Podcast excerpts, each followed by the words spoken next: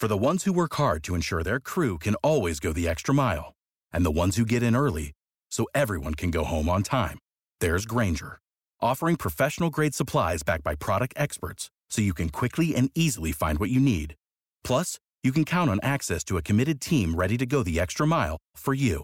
Call, click grainger.com, or just stop by.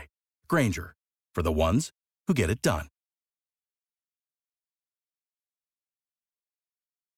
Prescription products require completion of an online medication consultation with an independent healthcare provider through the LifeMD platform and are only available if prescribed. Subscription required. Individual results may vary. Additional restrictions apply at lifemd.com. Read all warnings before using GLP 1s. Side effects may include a risk of thyroid C cell tumors. Do not use GLP 1s if you or your family have a history of thyroid cancer.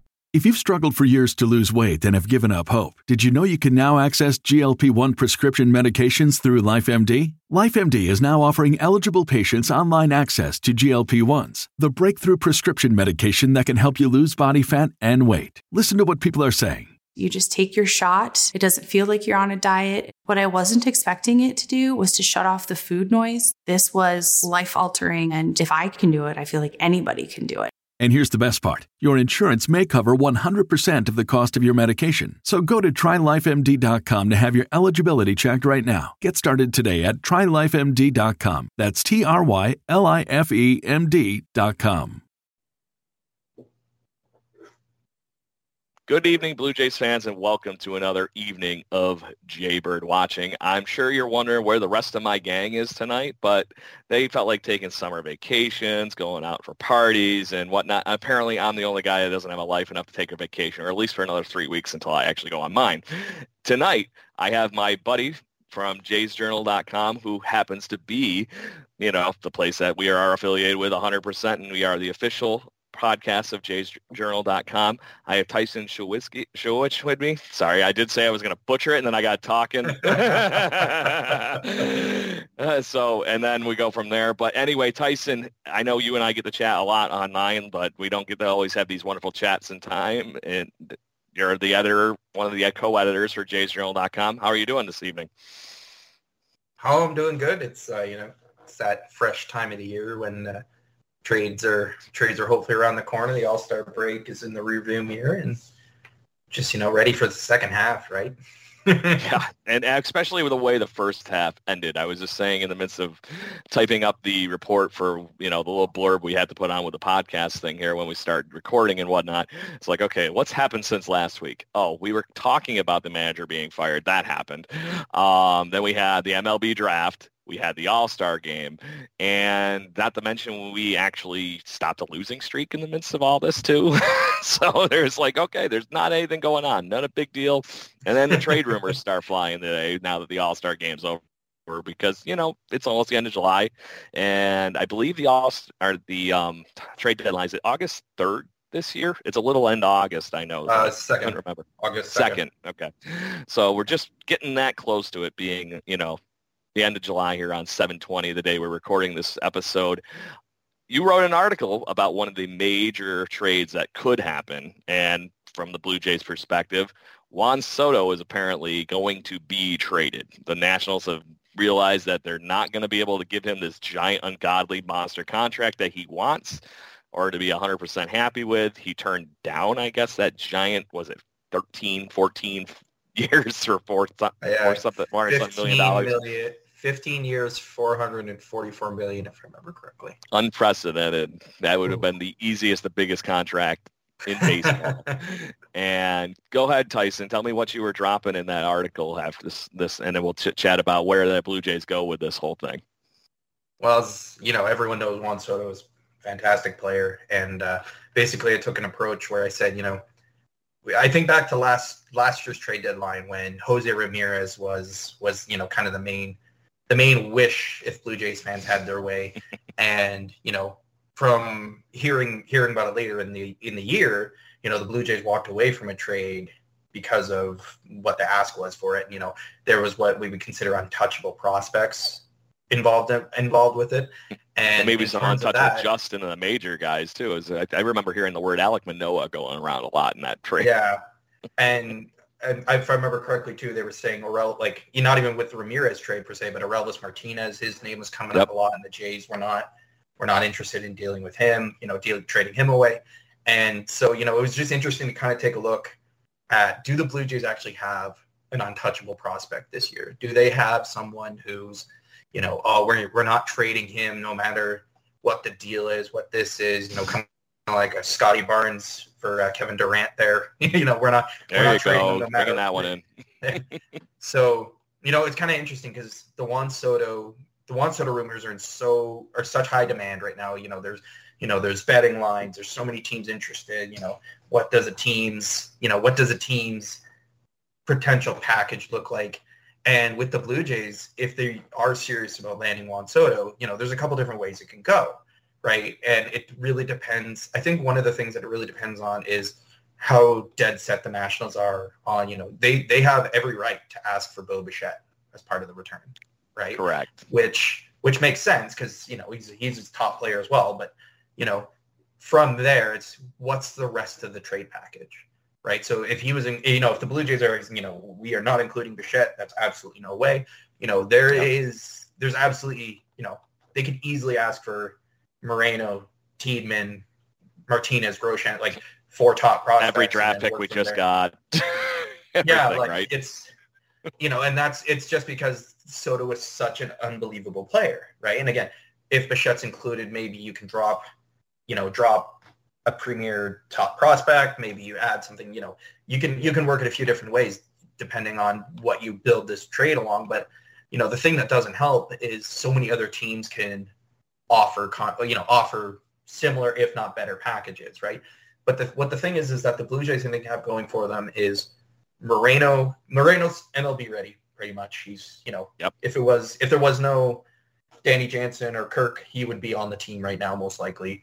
Groshans is in AAA. He's he's pretty close to knocking in the door. Martinez is still in AA, working toward, and Tiedemann is just flying through the farm system right now. yes. And it's not unreasonable to think that he could be major league ready by next year. You know, given the only setback that he might have is the workload, right? He, you know, in his in his juke or not, yeah, college uh, year, he only pitched 38 innings, and then he didn't pitch at all. The rest of 2021, he worked at the development complex, and you know, this is really his first you know full season. Now, does that change with the recent draft? If you know Brandon Barriera signs with the Blue Jays and they get you know Tucker Toman, and if everyone Everybody. you know, yeah, best case scenario, if everyone signs, you know, are the Blue Jays more inclined to trade away those top prospects?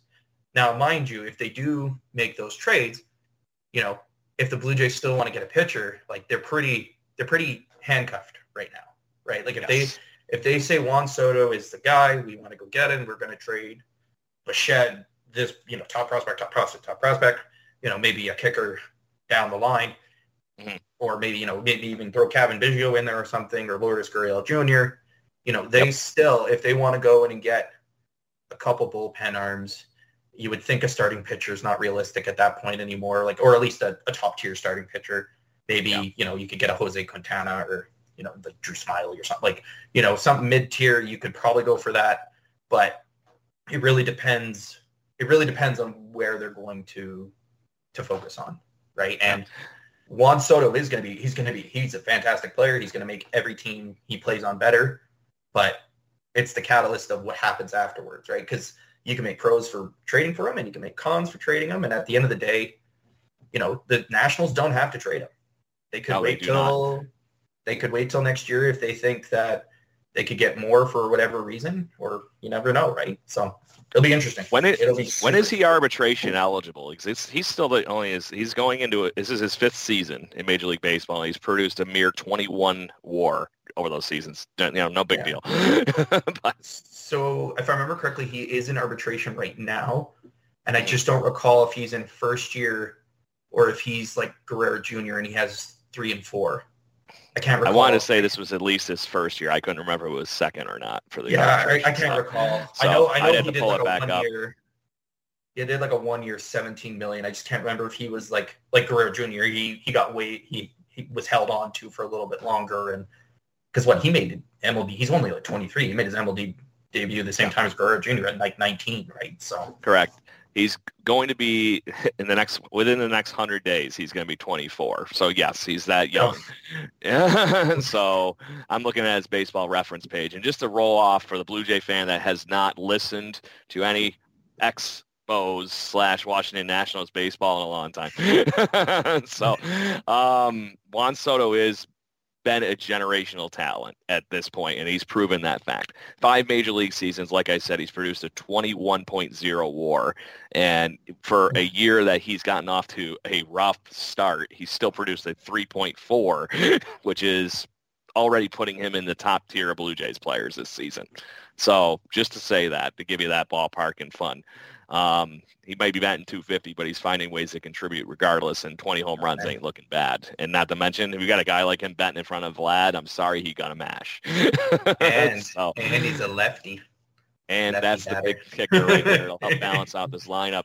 But rookie of the year in 2018, he's been in the uh, top top 10 of the MVP voting three years of those first four years. Obviously, I can't say anything about this season other than the fact that he was an all-star, just won the home run derby. It's flying high, just saying. And he was riding and high streak coming a, and he's off to a slow start. slow start.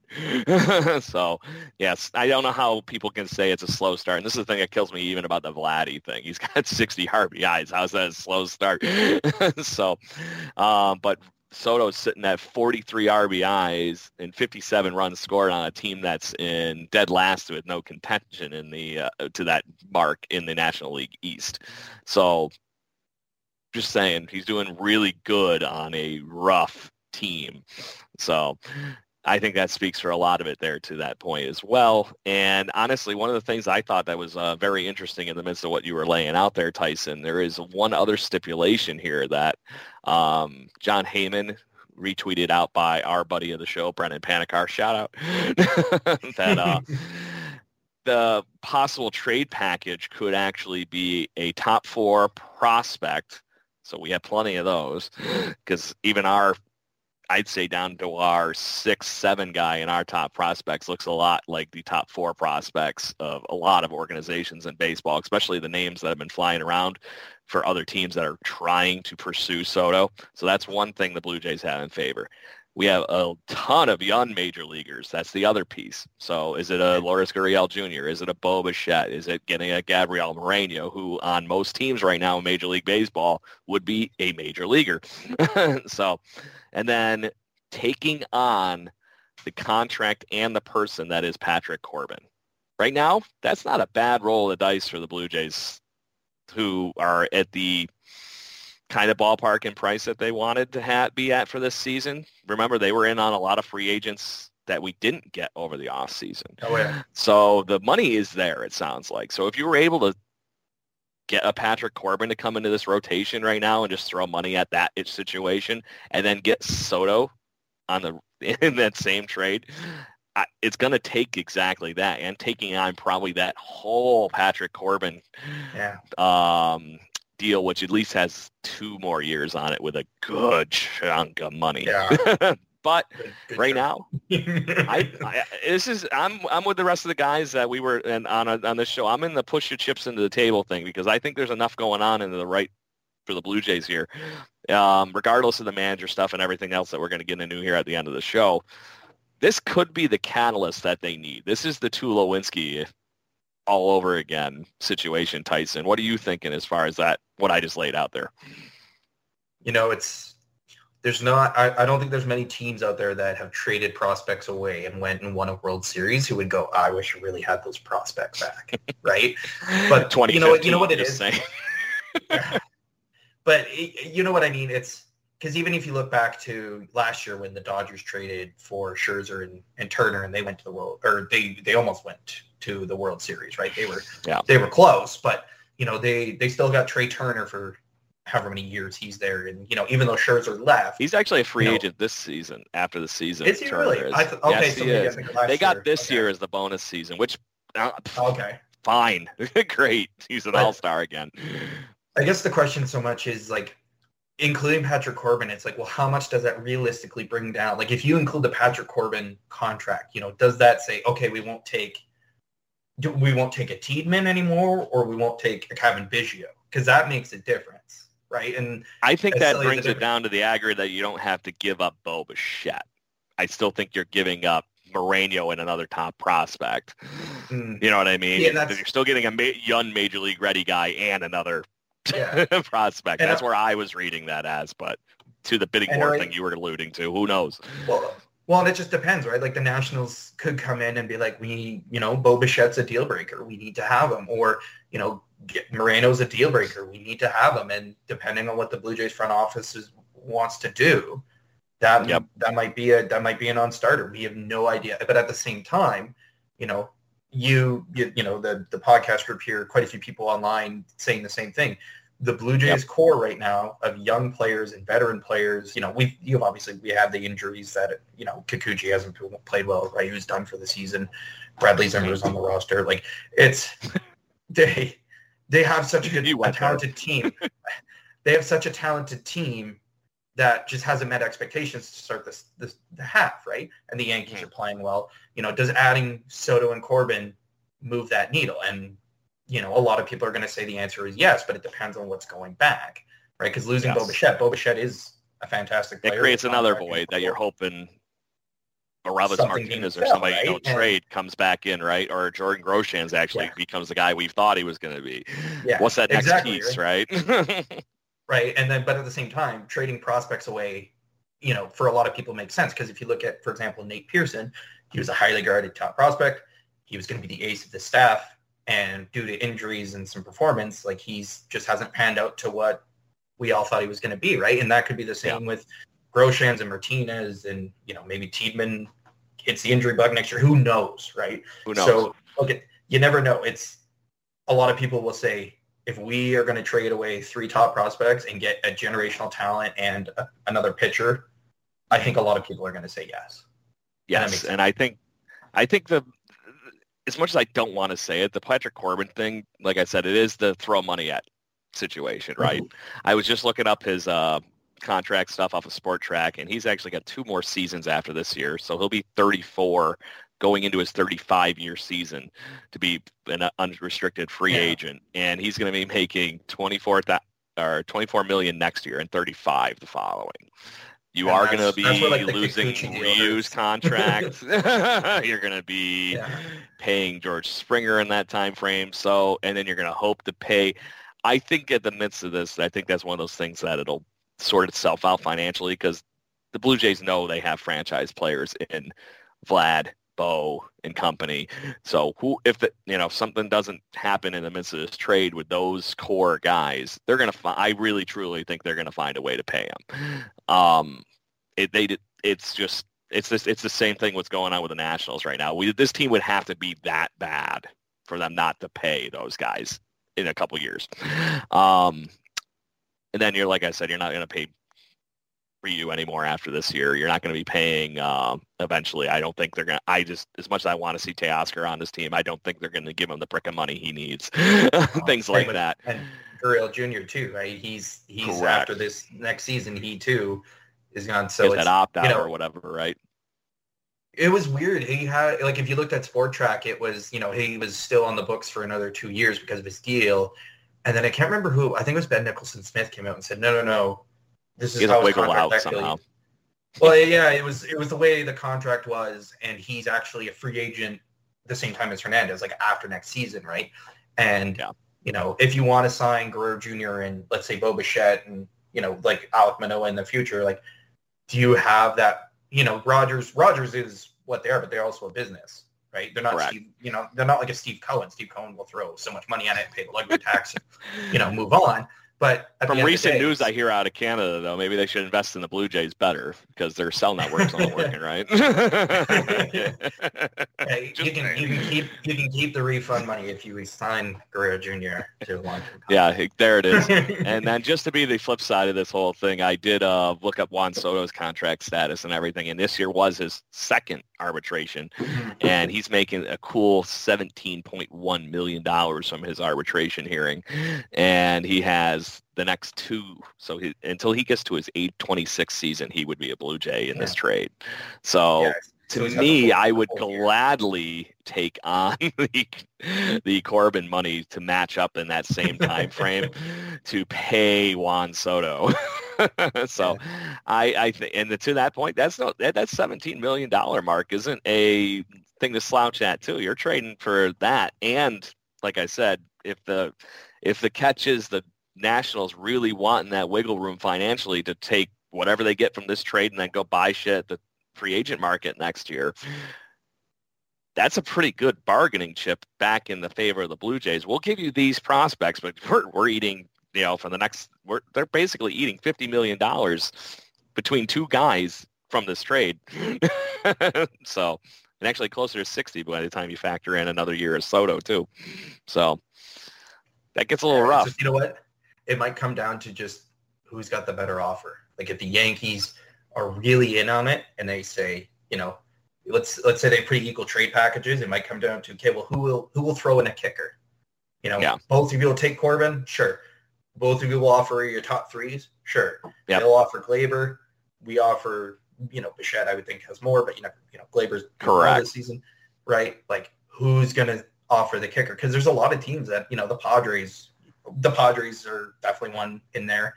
You know, the yep. Cardinals have some depth. Like it's there's quite a few like the Mets. The Mets do too, but you would think they're not going to trade within the division. You never know. Right? I went if they do, it's going to be the same thing. It's going to be the the kicker they usually get plus the ball, yeah. the in trade, right. you know, in division so it, thing. So they don't want to see Soto playing against them while they're trying to get good again. That'd be horrible. Exactly. oh yeah, you would have riots. it's it'd be Bryce Harper all over again.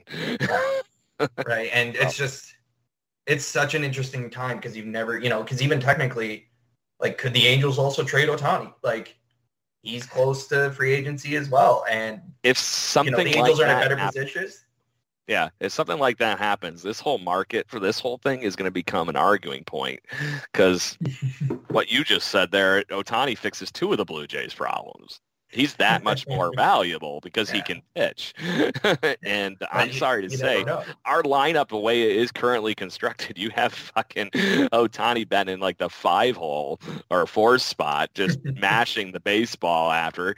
Who gives a shit if he pitches every fifth days? He doesn't have to be the offense. I right now that offense is Mike Trout, Shohei Ohtani and every once in a while Brandon Marsh and stuff and whatnot. the Angels. Um, there's just not enough there. That that is them running the show. He doesn't have to be the offensive force yeah. that he's been in the Blue Jays lineup. He could have an off day and he's still gonna mash. You know what I mean? so, but to that point, Soto is a plus defensive outfielder, and he, like I said, he just rakes and he knows how to get on base. He knows how to get he knows how to clearly score more runs. He has more runs than RBIs right now on a team, like I said, that has trouble scoring runs. so um, it's going to be very interesting to see where this trade deadline goes. And I just wanted to give everybody here a little bit of primer on the whole fun with what could be with Juan Soto. Um, let's say everything does fall in the line here. We maybe part with an outfielder. Let's say Lourdes or Teoscar or somehow – part of that trade package that goes back Washington way. So you have an open outfield spot, and you keep Bichette somehow. Where are you putting Soto in your lineup there? I know right now the current construction of our lineup now that the Schneider era is on is Springer, Vladdy, and Kirk, yeah. and then Bo. Honestly, I'm I kind of like the the lineup shakeup, and it's been working. Are you putting things back to the way they were a little bit and putting Soto in the two hole in front of Vladdy, or are you putting him in the cleanup spot or something? Because that's how I ridiculous would, this lineup all of a sudden gets if you hold on to Bichette and company. See, I would keep. Here's the thing: I would keep Bichette and because even Bichette's because Kirk now hits third pretty much. Yeah, Vladdy's at second, Bo's at fourth. Springer's your leadoff. That doesn't. Change. And that's not changing anytime soon. you know, does you know, does Bichette bump down to five? Right? Like let's let's say let's say Vladdy and Soto you can two or three switch no matter what. You can yep. argue either way. You know, Soto goes two for this day because it's a righty on the mound, and you put mm-hmm. lefty because of the you play the matchups, right? Kirk yep. maybe is your four. Maybe you know do you even consider moving him up to two because he's such a contact hitter, right? Like yeah. obviously, obviously you want you you want people who get on base, right? And he's correct. And Kirk has no problem getting on base. So right, this speed speed's a bit of a factor because he's not the fastest guy on the team, right? So maybe his legs are only this long. maybe maybe you keep him, you know, in the fourth or fifth, and then maybe Bichette hits after. You know, if Hernandez yep. isn't there, that makes that makes more you know makes more sense, right? But I would think, you know, Vladdy, Vladdy and Soto, if if you had to, I would think you could argue either way, two or three. You maybe you could maybe put Soto third just because Vladdy, you know, he has the power, but you know, he's had the launch angle things going yeah. on a little bit, right? So maybe you put him in the two, knowing he'll get on base and Soto's got the, you know, if he's got the launch angle and the power going on right now, you have him in the third. But really, there's no reason. There's no. I would think place. there's no. there's no bad place, right? Like you could argue, you, you, we could sit here for an hour and be like, this is why you should have Vlad at two, and this is why you should have Soto at three, yep. Kirk at four, and Bichette at four. Like you know what I mean? Like it's so it's so fluid, and I think, like I said, even not to mention in the midst of that, you still have either Teoscar or Lourdes in that situation that I laid out. Yeah. And then right. you have Chapman, and then you have Espinal. Yeah. This lineup becomes it's it's already pretty imposing, but dear yeah. God, that's murderers rowish, you know. So, oh, and not to mention you'd be guaranteed like having that? it for oh. two years. so that'd be I, if I'm doing it, I got to put Springer, Soto, Vlad, and then whatever the hell falls into place after. I it. Just, and, it's just, and it's the speed it. thing. It like it's that. the speed thing with Soto. I love. I honestly really like the oh, Vlad move of them putting him into the second spot, but it's the fact that Soto and Vlad bat the ball skills. I'm thinking are pretty damn close. But like you said, it gets down to the launch angle part. Who actually hits the ball over the fence more? And all that kind of good stuff. But the fact that the legs on Soto are that much crazy, and I'm not saying nothing about Vlad not being sneaky fast because he is sneaky he fast. Correct. Base. He's a freaking machine, man. Five tool guy. so, but it'd be very interesting. And I do really, truly think, and I think you agreed with me from this conversation, that the Blue Jays do actually have the ammunition to play with this idea. So the question is, is where does it become the bidding war with the Yankees, Padres, any of these other co- teams that are involved in it? And is it the fact that you know it's not just Soto on that trade deadline day that's available? Is it Ohtani? Is it somebody else? Who's that other name that tr- becomes the you know 50-50s this? Because I do really truly think that it's going to be a pitcher that we don't know about another hitter, whoever at this point that's going to wreck this market for Soto a little bit to bring it back to reality. Well, because one thing I, I find kind of interesting is while obviously Ryu getting injured is is unfortunate, you never want to see someone get yes. injured right for a long time. Because he's injured, the Blue Jays can take on a player now with with more con- contract control in the starting in the starting rotation, right? Because if you think about it, if let's say the Blue Jays are like, we want to go and get Luis Castillo, right? Luis yes. Castillo one of the top pitchers, to probably going to be available at the trade deadline. You know, he's going to realistically, he's going to be in the same market area as what Jose Berrios got last year. With any yep. team trades for Jose Berrios? right? that's honestly or, probably a very good comp for as far as talent yeah. going the other direction right. too. And and Castillo might even get more because he's he's he's pitching better than Berrios was last year. But regardless, Correct. let's we can stay with that. Keep that it to the same ballpark for now. Yeah, for the sake of argument. right. Ryu with Ryu being hurt, like let's say he was healthy right now and he was yep. pitching okay. Like he was pitching around the 40, right? And you had Kikuchi on there. You like there's so much dedicated money to the rotation. Well, now that Ryu's hurt, if the season was to end today and we go into next season, the rotation is missing a starter. Now, yes, is, is that pitcher is that pitcher Nate Pearson? Well, we don't know because of the because of the injury risk. Is that pitcher Max, Max Castillo? And it's like, yeah, he's he's been doing pretty well lately. Is it Tiedemann right? flying through the rest of the minor leagues yeah. this season? And what is it? What is that question yeah. mark? And honestly, I don't know if you've looked at the free agent market for this offseason for pitchers, but it's not anything screaming, oh my God. It's very and, in the Castillo ballpark where you're getting good talent, but you're not getting the ace level guy, which maybe we yeah. don't need, but go big or go home now, at this point. But now that Ryu's hurt, for you know, he might never pitch for the Blue Jays again, right? Like he very he well might midway, not.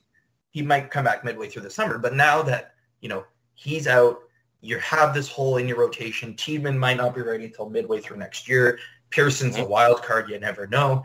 you can take on a Castillo or a Frankie Montas contract without creating this logjam six-man rotation, even if, let's say, uh, Kikuchi goes to the bullpen, right? Like he's going to be the yeah. bullpen forever. He's an expensive bullpen arm, is what it is. You move on, right? But now you have this open spot for at least next season.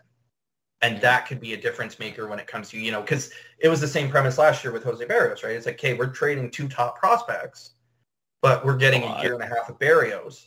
And then, and then like, they turned around and locked them up. So it was even right. another piece to it. Exactly. They might right? do something similar with another arm that they try to get in this year. Exactly. And, you know, it's, a, it's the same premise. If you trade for Castillo, you probably take yourself out of the Soto market because you might, you probably don't have enough. You maybe you can, maybe you do, and you and you, you got to get real funky with it.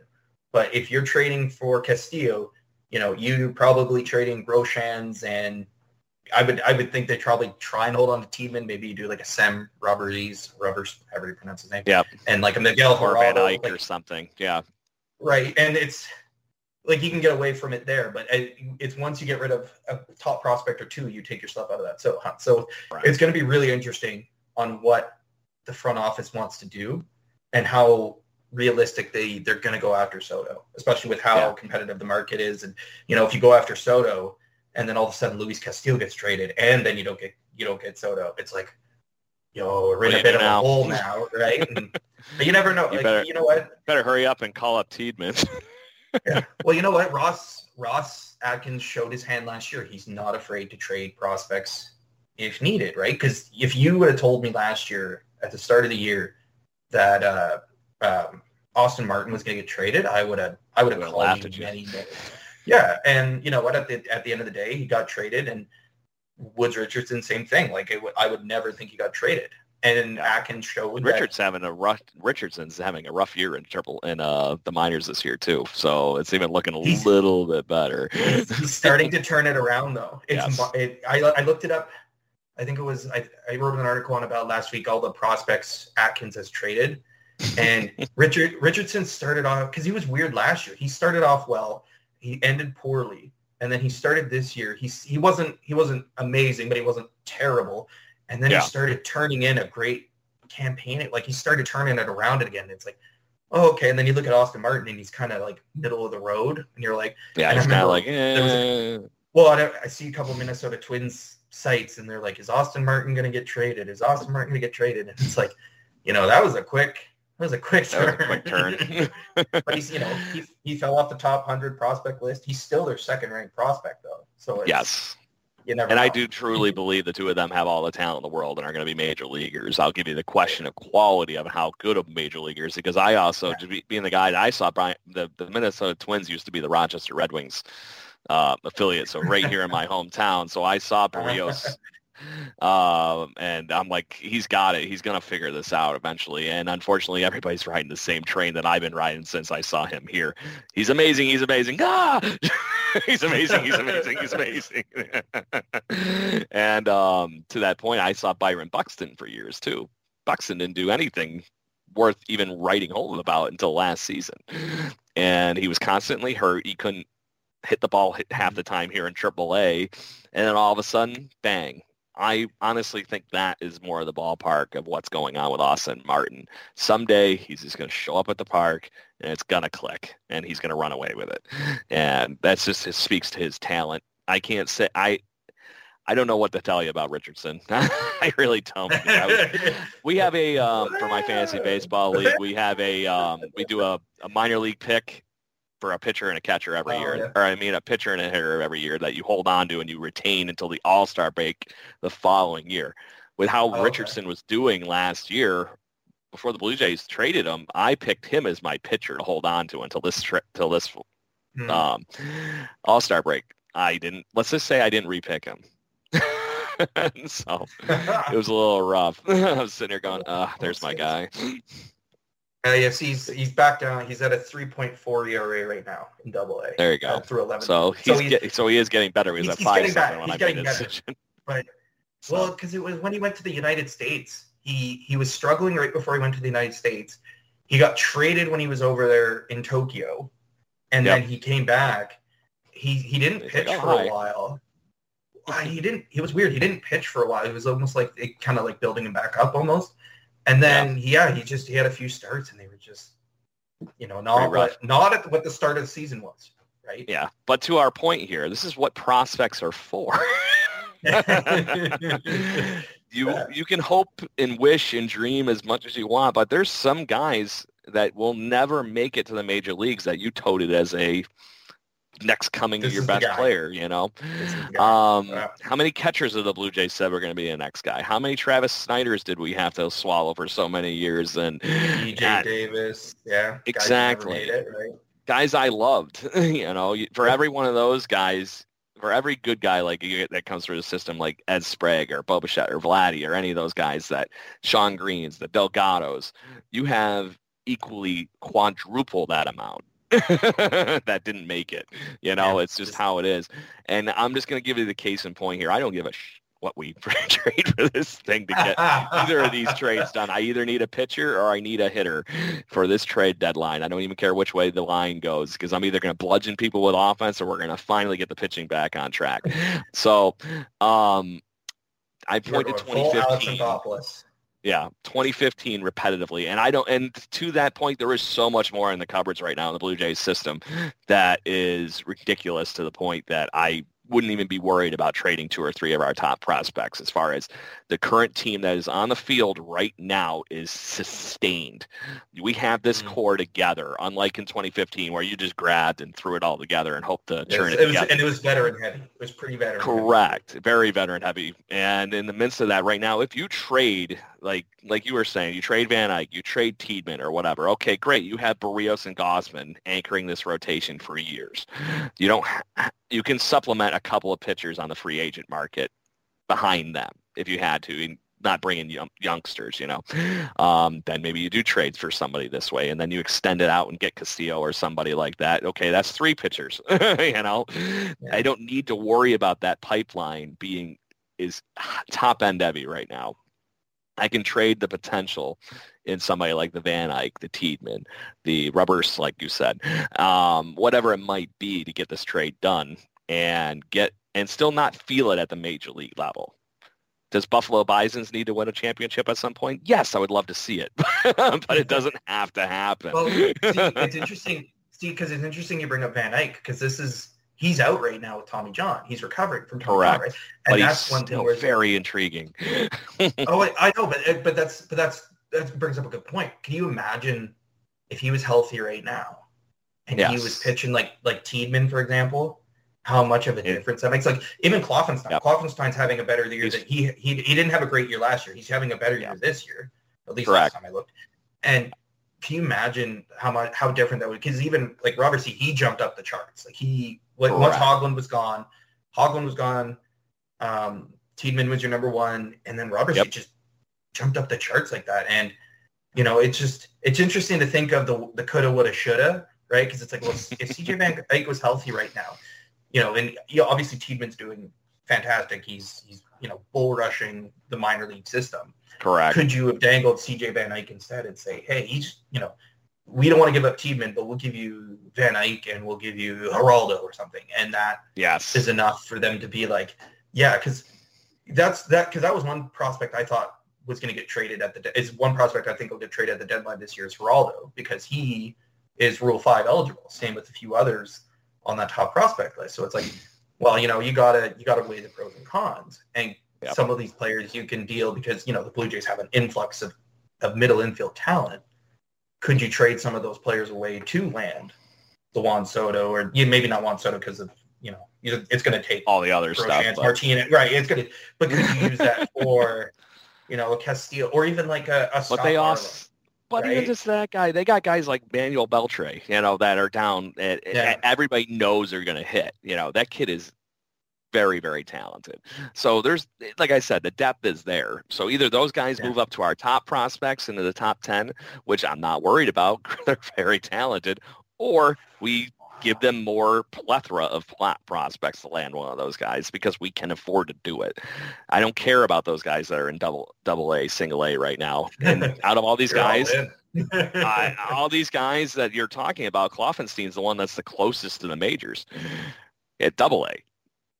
And I'm sorry to say, but I love him, but I think he's going to follow the Jordan Romano like career line. I oh, think yeah? he's going to have a really rough time transitioning, and he's going to be destined to be one of our awesome, amazing bullpen arms.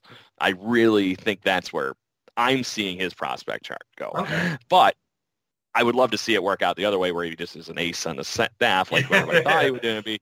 But right now it just seems too familiar and I'm, you know, yeah. using the crystal ball here and I'm like, okay, uh, well that that's his bottom. I'm fine with that. you know. Well, so. and that and that brings up a good point because of Brandon Barriera. Like if they sign him, right, and yep. you know he he projects to be. A lot of people think he's going to be like like a team and Manoah mashup, right? Like and you right. know if he can project to be that top player, is that is that you know a replacement for Tiedemann? You, yeah, you lose Tiedemann, but yeah, you got this another guy who's maybe a year or two away behind him. Mind you, he's he's a high he's at a high school, right? Whereas yep. Tiedemann came from I think it was JUCO, called Golden West, I can't remember, um, right? and he so he he had he had another like let's say year on because he got bit by the he he got bit by COVID pretty hard. Yeah. Tiedemann did because he was going to go to San Diego and he had yeah he lost a ton of weight and whatnot, didn't he, and all that kind of stuff. So it was just rough well, on him. Yeah, and he got the swing of it. Well, and then he got in, you know, once the Blue Jays drafted him, they got him into a throwing program, and even, you know, even Tucker Toman when he got drafted, he said, "I, I," he pretty much said on Twitter, like, "I turned teams away, and I wanted to go with the Blue Jays," which is, you know, super Bo Bichette like.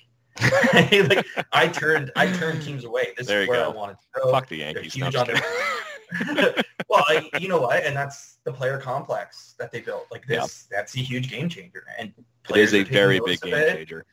And you know, I know I'm getting away from the the, the Juan Soto conversation that we are having, but it's we need to get away from that eventually here anyway. but it, it, it's it's just it's uh, you know it's not it's not every year that a generational talent comes up, and you're like, and that's yeah, why I'm saying I like throw money at it. But yeah. you know what I mean? I if there's some way that you can keep Bo Bichette in this equation here and trade whatever else it needs to happen, I think you have to make it happen, regardless of what those other make it happen things are. As long as it's not touching our pitching at the major league level, that's the one thing we can't afford to do. You can't trade a Manoah to get a Soto. That just makes a horrible think, mess over here. I, I don't even want to. Oh, God, stress. And Manoah's one of them.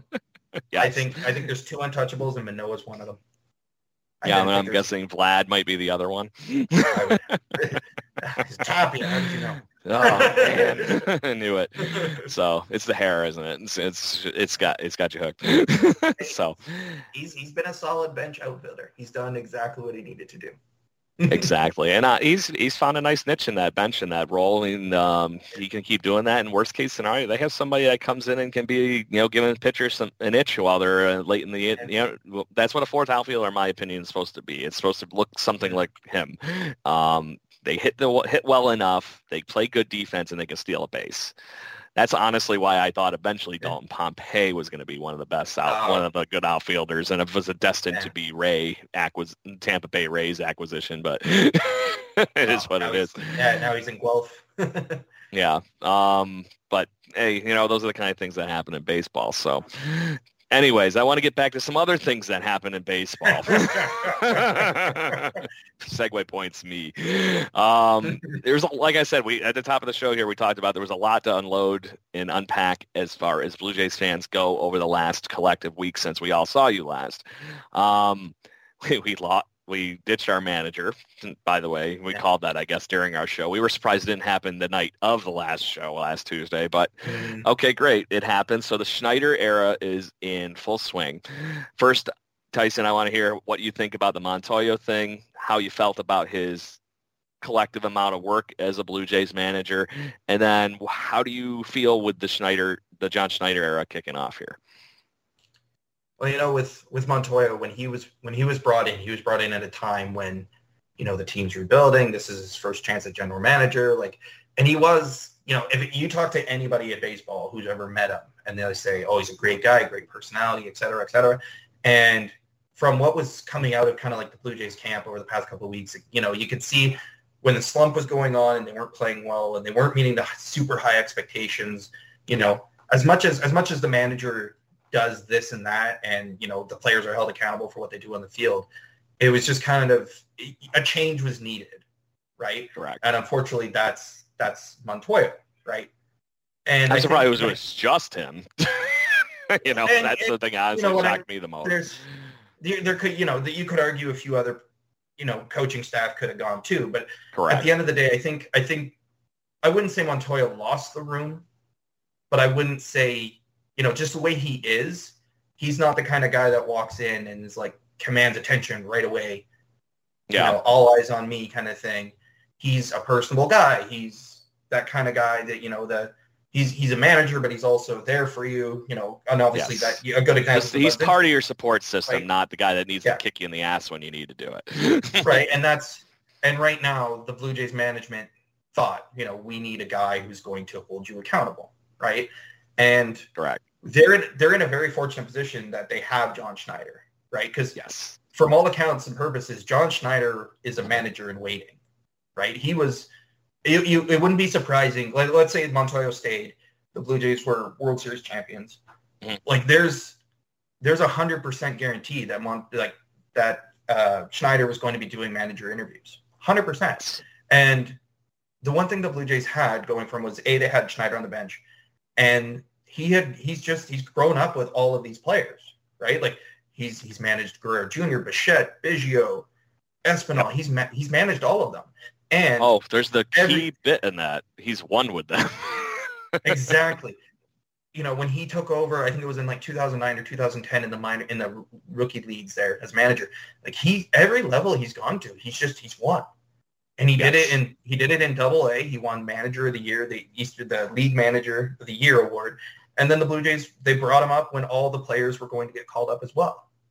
And that speaks, I think that speaks volumes because A, not only is he not only are they thinking that he's, you know, he he's a great analytical mind, he's that kick in the butt the team needs, like he's also just knows these players on a different level that, you know, as much as Montoyo came in in 2019 and all these players, you know, made their MLB debuts at that time, they were going through that rebuild.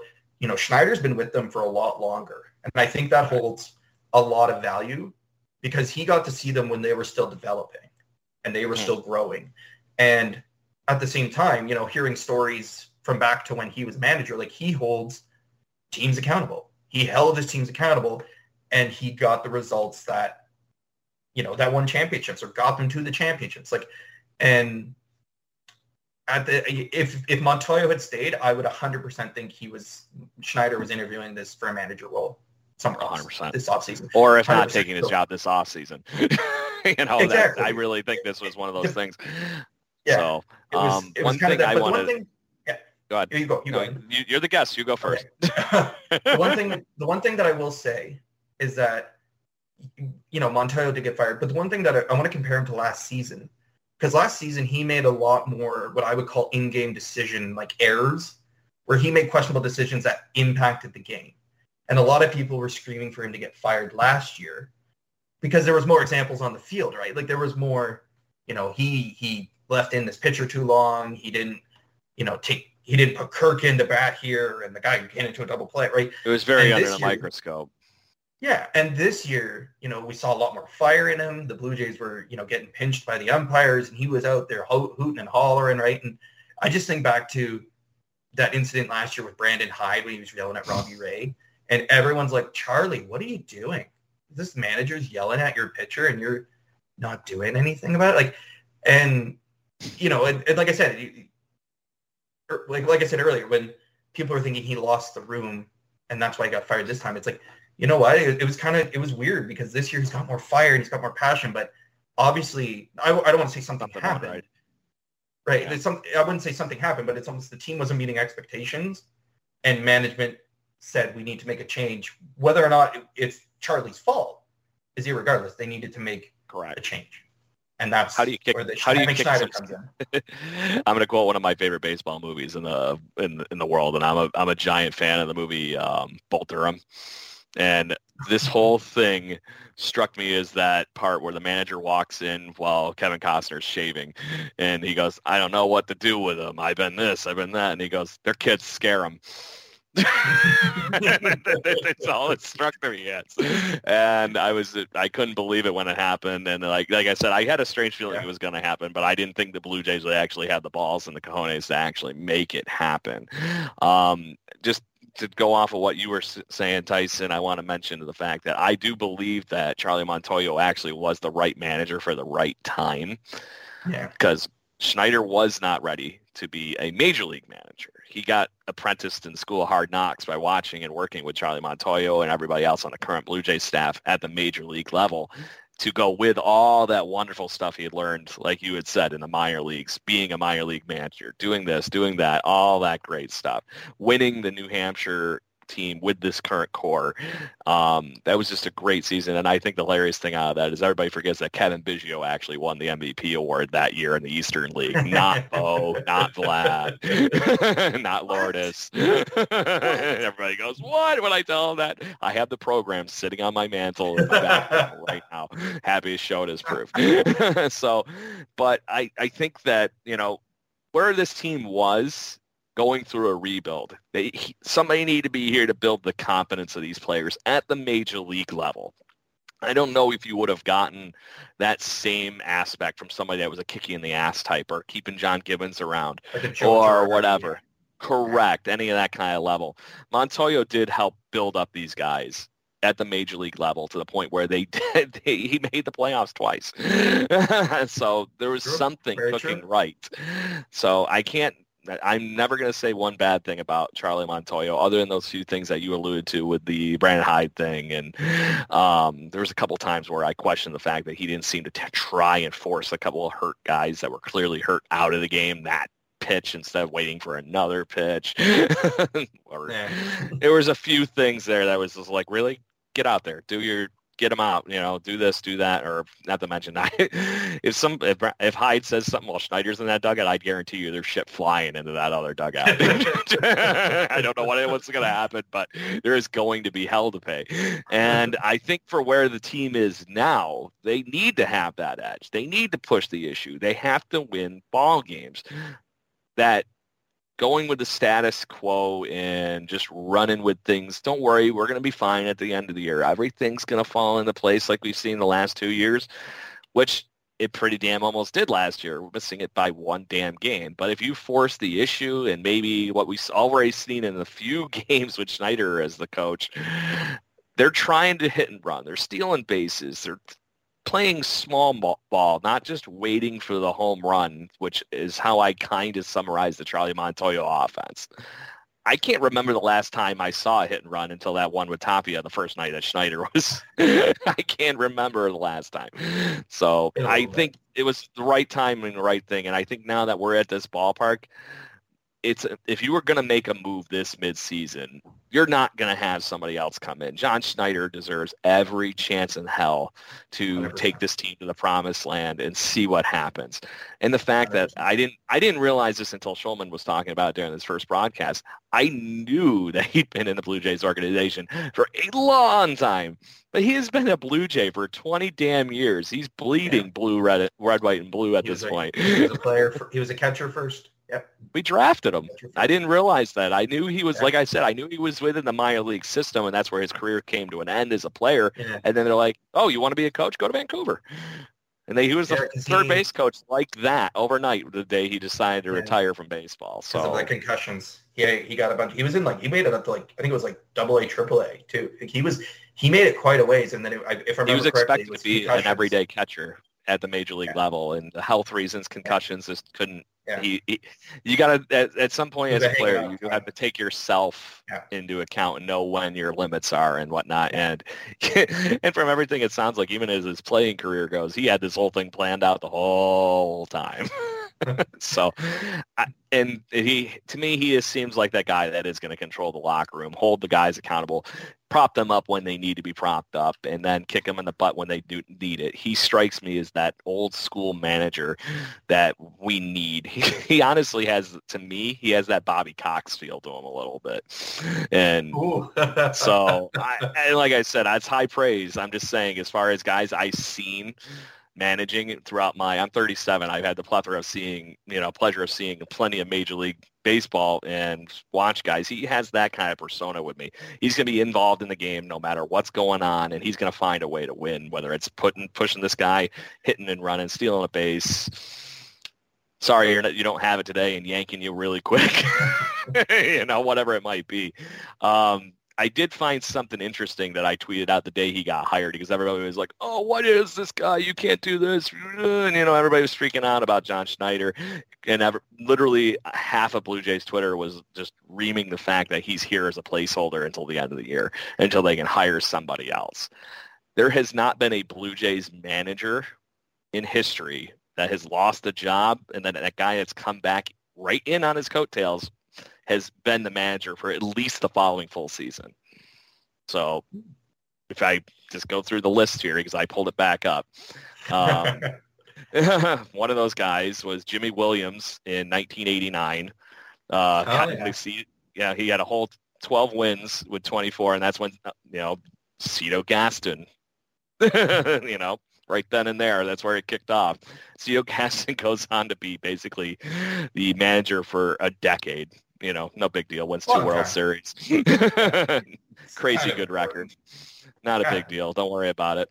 Um, then he, the, this is the only exception, and I don't count this in it because it was a whole five games. They, the Blue Jays management, for whatever reason, and maybe it was a mutual, just see you later. Uh, the, the, final five games of 1997, they let go of Cito Gaston. So Mel Queen was technically the mm. manager for five games. I'm not counting yeah. the five game transition. That wasn't a chance for him to, to prove himself a worthy. You know what I mean? Yeah. You, so you then you, you flash.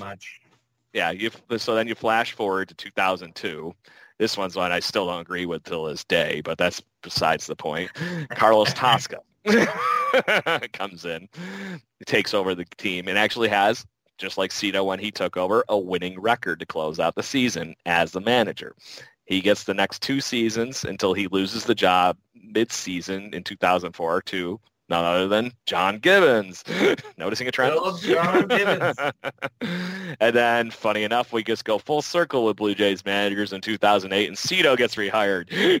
I remember Cito's that day. It, I remember that day because it was like, it was like, oh, you could be the manager of this, da, da, da, and then it was like, John Gibbons exactly. And then, oh, Cito. so Cito comes back, and then he actually hangs it up legitimately after an 85 and 77 record and finishing 44th place that season again. God damn it, early millennium 2010-ish ballpark. So, but then everything else since that has been somebody end of the season moves, end of the season moves. So this is the since the John John Gibbons the Cito management part. This is the next mid-season move for the Blue Jays, and this team is built to be a winner.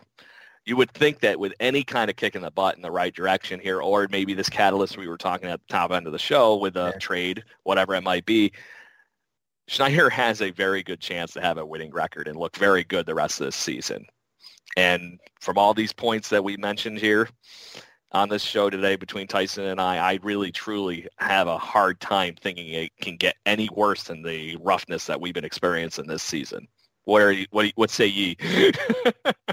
you know, it's tough because you always want to be like, it's it can't go any worse, but it's like, you know, Kevin Gausman takes a ball off the other foot and it's, you know, you got to be that guy. you know what? I, I, I totally agree. John Schneider, John Schneider was a great replacement. He has I, I think the blue, you know, they said it's in the interim, but 100% if he takes this team, continue, you know, continues the winning ways that had going into the All-Star break, yep. you know, continues, you know, continues to make good game decisions, you know, doesn't put the team in vulnerable spot, is making those right calls. You know, at the end of the season, realistically, if you were to bring in somebody else, like does does that person does that manager have something that you're missing that John Schneider doesn't have? And you can yeah. and you can argue yes or no, right? Because you know if you bring in Joe Girardi, Joe Girardi has better experience as a manager in a hostile environment, right? And that's and that's and that's I'll very bring in the question reason. if he actually has what it takes to bring this team to the next level. But that's besides. That's a whole other argument.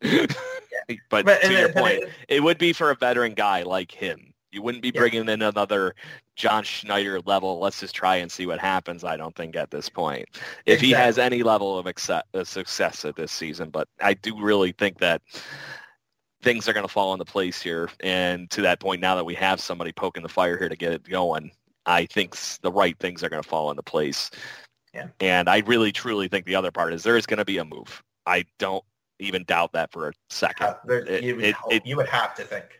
Have to. It's it, it, I don't. It doesn't have to be the Soto move. It doesn't really. Yeah. It if they find a pitcher, great. If they find fucking trade for Rowdy Tellez to come back in DH, I really don't care. you know what I mean? I don't that- know. Whatever that it one- that one Figure figure out something. yeah, I knew that was going to happen. I we're just crying, knew it. I- we're when I crying for a lefty bat so bad, and you just, I was, I was in Milwaukee when he, when the Blue Jays were there. I went and I, I went and saw that series, and and he, yeah, I saw your picture. Home It's cool.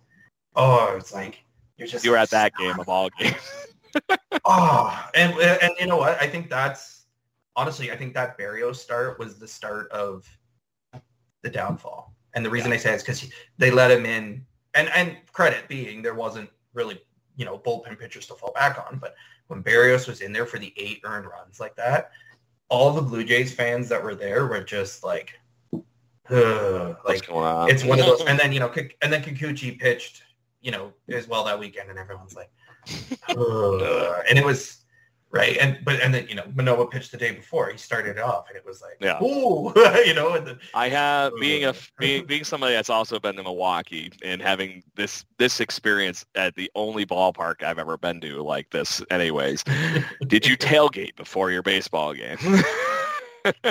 I I did not, unfortunately. As I the o- I've been to a bunch of Major League Baseball, so you saw it at least. This Yeah, oh, was, yeah, you- I'm not you- I'm not full of shit. It. it legit happened. You it. I've been to a bunch of Major League Baseball ballparks, and I've been to a few football stadiums too. But the only place I've ever seen baseball games tailgated was in Milwaukee. Well, it's because the whole park, the whole parking lot is huge. Like it's just, and for those for those who don't know, it's kind of it's not out in the middle of nowhere, but it's it's definitely not near anything. You know, It's close enough to the city, but it's going toward the suburbs and whatnot. Yeah, so it's still it's it's quite a ways away, right? And so the stadium itself has so much parking and space around it, and it's right near the highway that people show up and just you know tailgate for. it's like a football game. It's Oh, it's like it's fucking 100%. Sunday Sunday afternoon. Let's go. barbecues, cornhole, like, and And that's the thing I loved about those city uniforms they wore that weekend. They had the little mini, you know, Oh, yeah, yeah, on, uh, people, and, uh, people love beers. those uniforms, eh? They were they were are selling cool. out at the stadium. Those- they were like Those are Blue Jays should get easily the coolest City Connect ones, and um, I, I I'm kind of pissed that they that it doesn't seem like the Blue Jays are participants in that, or they weren't asked, or whatever the hell the situation was. I remember it's probably the American flag be- Canada Day hat all over again thing, Oh. or whatever it is, and I I think I think it was Shi Davidi asked or he inquired about it, and I think they said it's not this season, but potentially next season. I don't quote me on it. So they're trying to roll it out so it's not every. Season. I think so. I- but I'm- I- I remember- Okay, that I makes a little more sense. yeah. I remember whoever saying nice, this year and it has some fun to it. Yeah, Yeah. because that, that that makes sense because they've kind of rolled it off and like this team's doing it this week, this team's doing it that week, Yeah. and so on and so forth. Yeah, so, so we just have the American hat instead. yeah, I still can't fucking believe that mess. And then trying to do it two years in a row sneaky like that, I said that's imperialism, hard at work. Mind you, I'm American and I'm pissed about it. Just saying. I, can't believe we were at that it was- to do. it was it was it was a weird like it was weird to do and then also at the same time like i, I didn't like the design anyway like it was Just, it's It was like, just- did we just it barf was- flag on the thing? Is like, okay, good. it was a bit of a swing and miss bit of a swing and a miss We do have a fan submission here for a question for you because I answered it through the chat f- notes here and whatnot, Tyson. But I got to give you the I got to give you the uh, chance here to uh, react to this comment. Do you miss John Farrell from our manager conversation? oh gosh oh it's, he was he you know what he was he was a good manager there's no there's no doubt about it he was a, he was a good You're manager trying to be nice. it was you know what it was it was just how everything ended it was just how everything ended that was I wouldn't say it leaves a sour taste. Like you know what? It, honestly, it kind of left a sour taste in your mouth where it was like, you know, it, it, just it on the field he was great. How it ended was was just you know you knew what was going to happen, but just the way it it happened, right? Because I think what didn't he get essentially traded for like Mike Napoli? He's the first like manager since like the freaking fifties to get traded. yeah, and like and because then they took they took Napoli and flipped him like right for away. Frank Francisco. That's yeah, right. And it was, and then I think Napoli had a great time in Texas. It, that was when the party at Napoli started, man. That that it was the Yeah. year in Texas that that was the that became the term. right, and it was just it was just a really And we needed a bat. time. Oh, it was just such an awkward thing to happen because it kind of took away from everything else that was going on, right? Like Yeah.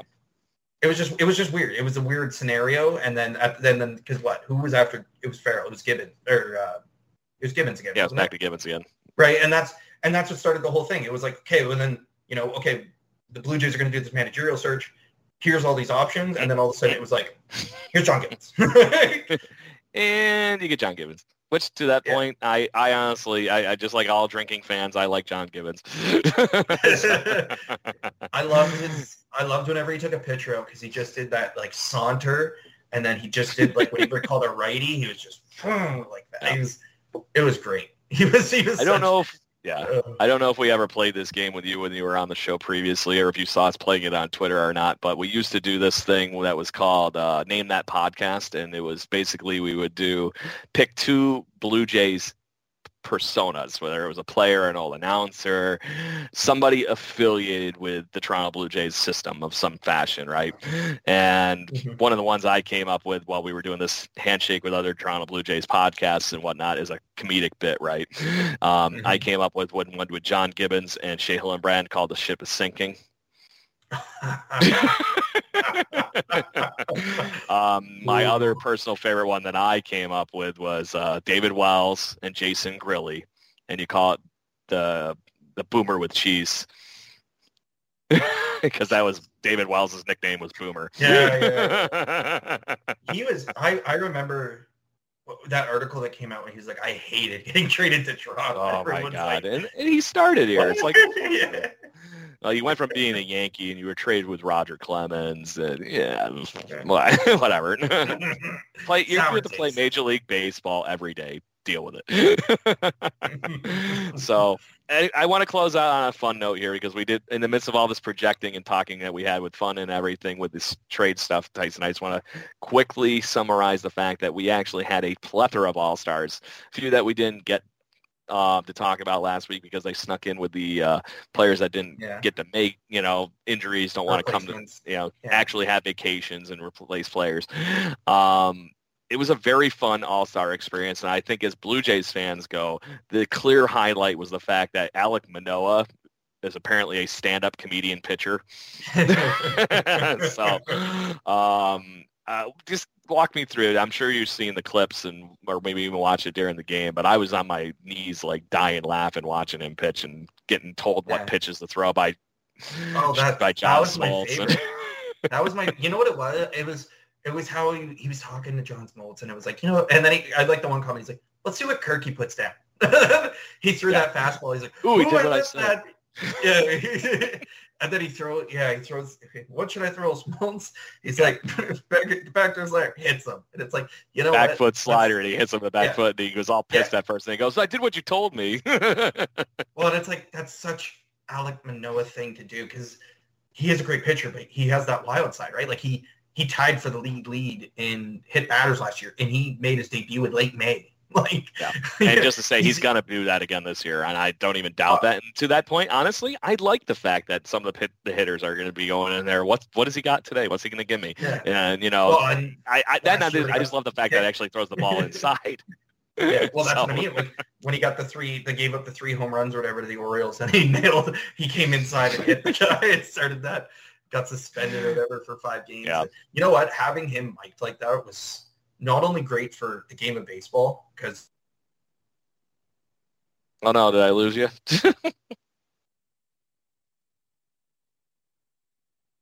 well, Okay, Blue Jays fans, I guess to that point, I'm to have to hope and pray that Tyson gets back. But if you have not had the chance to take a peek at the Alek Manoah mic'd up session from the All-Star game, I highly, highly, highly recommend it. It is a full inning of gold.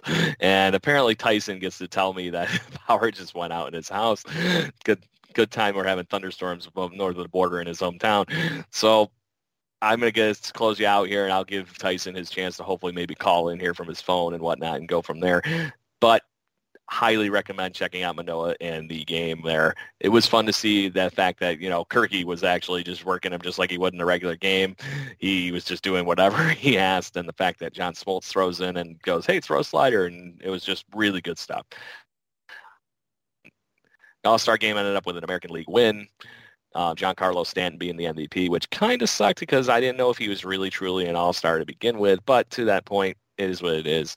Couldn't expect a Blue Jay to be two years in a row with that. But hey, crazier things have happened.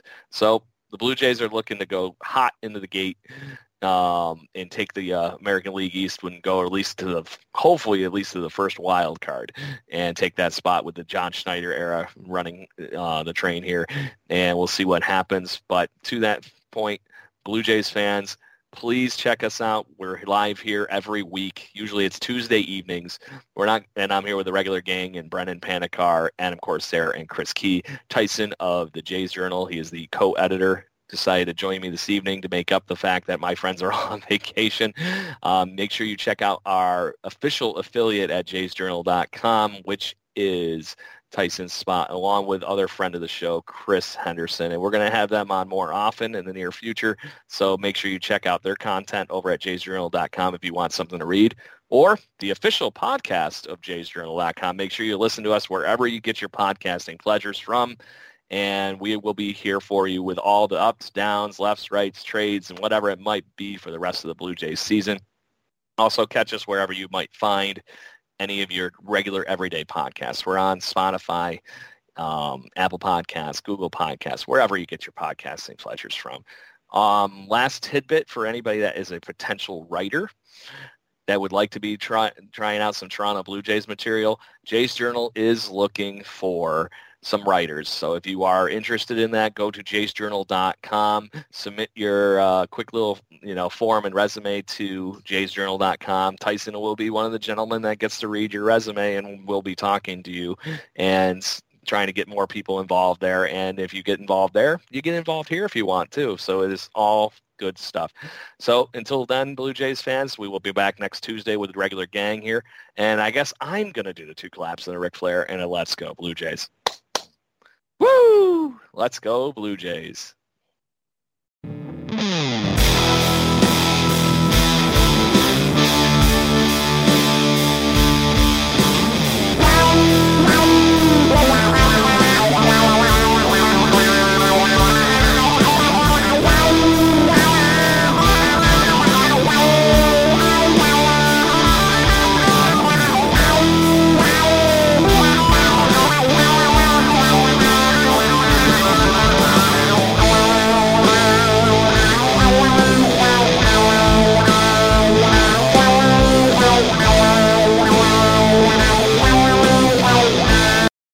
For the ones who work hard to ensure their crew can always go the extra mile, and the ones who get in early so everyone can go home on time, there's Grainger, offering professional grade supplies backed by product experts so you can quickly and easily find what you need.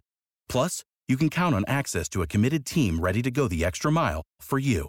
Call, click grainger.com, or just stop by. Grainger, for the ones who get it done.